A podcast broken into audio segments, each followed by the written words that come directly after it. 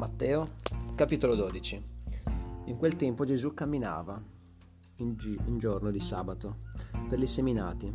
Ora i suoi discepoli ebbero fame e presero a svellare delle spighe e a mangiarle. E i farisei, veduto ciò, gli dissero: Ecco, i tuoi discepoli fanno quello che non è lecito di fare il giorno di sabato.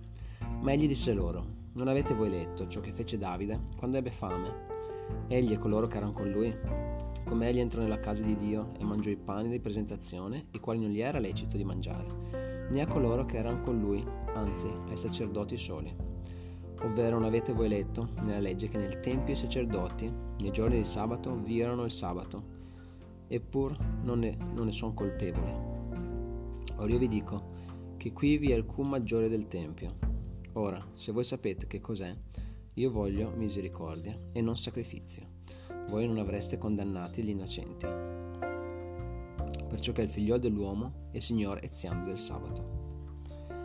Poi partitosi di là, venne nella loro sinagoga, ed ecco qui vi era un uomo che aveva la mano secca, ed essi fecero una domanda a Gesù dicendo, Egli lecito che gu- di guarire alcuno il giorno di sabato, a ciò che l'accusarono, l'accusassero. Ed egli disse loro, chi è l'uomo fra voi, il quale avendo una pecora, se quella cade il giorno di sabato in una fossa, non la prende e non la rilevi? Ora, quanto più un uomo che una pecora. Egli è dunque lecito di far del bene il giorno di sabato. Allora egli disse a quell'uomo, distendi la tua mano. Ed egli la distese e fu renduta sana come l'altra. Ma i farisei usciti fuori presero consiglio contro di lui, come lo farebbero morire. Ma Gesù, conoscendo ciò, si ritirasse di là. E molte turbe lo seguitarono, ed egli li guarì tutti, e divietò loro severamente che non palesassero, acciò che si adempisse ciò che fu detto al profeta Isaia, dicendo, Ecco il mio servitore, il quale io ho eletto, l'amato mio, in cui l'anima mia ha preso il suo compiacimento. Io metterò lo spirito mio sopra lui, ed egli annunzierà giudizio alle genti. Egli non contenderà e non griderà, e ognuno udrà la sua voce per la piazza. Egli non triterà la canna rotta e non ispegnerà il lucignolo fumante, finché abbia messo fuori il giudizio in vittoria, e le genti spereranno nel suo nome. Allora gli fu presentato un indemoniato cieco e mutolo, ed egli lo sanò, talché colui che prima era cieco e mutolo parlava e vedeva. E tutte le turbe stupivano e dicevano, non è costui il Cristo, il figlio di Davide?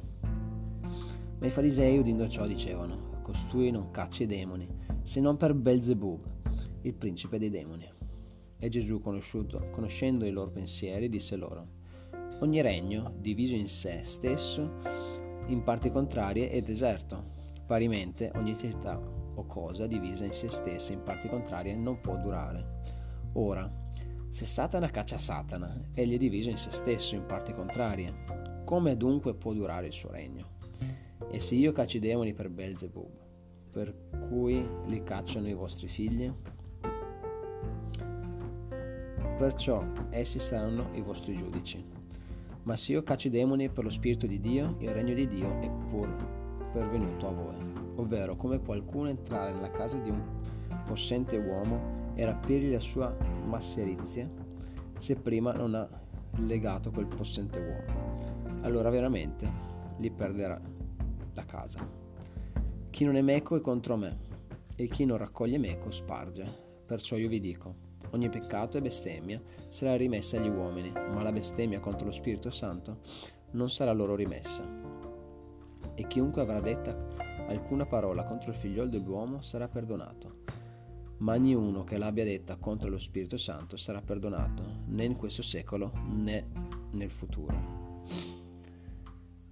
Fate l'albero buono e il suo frutto sarà buono, o fate l'albero malvagio e il suo frutto sarà malvagio, con ciò sia che dal frutto si conosca l'albero. Progenie di vipere, come potete parlare delle cose buone essendo malvagi? Con ciò sia che la bocca parli di ciò che soprabbonda nel cuore. L'uomo buono del no buono tesoro del cuore reca fuori cose buone, ma l'uomo malvagio dal malvagio tesoro del cuore reca fuori cose malvagie. Ora vi dico che gli uomini renderanno ragione nel giorno del giudizio, eziando di ogni oziosa parola che avranno detta. Perciò che per le tue parole tu sarai giustificato, e altresì per le tue parole sarai condannato. Allora alcuni scribi e farisei gli fecero motto dicendo, Maestro, vorremmo vedere da te qualche segno. Meglio rispondendo disse loro, la malvagia e adultera generazione richiede un segno, ma niun segno sarà dato se non il segno del profeta Giona. Perciò che siccome Giona fu tre giorni e tre notti nel ventre della balena, così sarà il figlio dell'uomo tre giorni e tre notti nel cuore della terra. I niniviti risorgeranno nel giudizio con questa generazione e la condanneranno, perciò che essi si ravvidero alla predicazione di Giona. Ed ecco qui è alcuno da più di Giona, eh, ed ecco qui ed alcuno al più di Giona. La regina del mezzodì risusciterà nel giudizio con questa generazione e la condannerà, perciò che ella venne dagli estremi termini della terra per udire la sapienza di Salomone. Ed ecco qui è alcuno di più di Salomone. Or quando lo spirito immondo è uscito da un uomo, egli va attorno per luoghi aridi cercando riposo e non lo trova. Allora dice, io me ne tornerò a casa mia, onde sono uscito. E se, quando egli ci viene, la trova vuota, spazzata ed adorna, allora va a prendere seco sette altri spiriti peggiori di lui, i quali entrano ed abitano quivi, e l'ultima condizione, l'ultima condizione di quell'uomo diviene peggiore della prima. Così anche avverrà a questa malvagia generazione. Ora, mentre egli parlava ancora alle turbe, ecco sua madre e i suoi fratelli, fermatisi fuori, cercavano di parlargli. E alcuni gli dissero, ecco tua madre e i tuoi fratelli, sono là fuori cercando di parlarti. Ma egli rispondendo disse a colui che gli aveva ciò detto, chi è mia madre e chi sono i miei fratelli? E distesa la mano verso i suoi discepoli disse, ecco la madre mia e i miei fratelli, perciò che chiunque avrà fatta la volontà del Padre mio, che è nei cieli, esso è mio fratello, sorella e madre.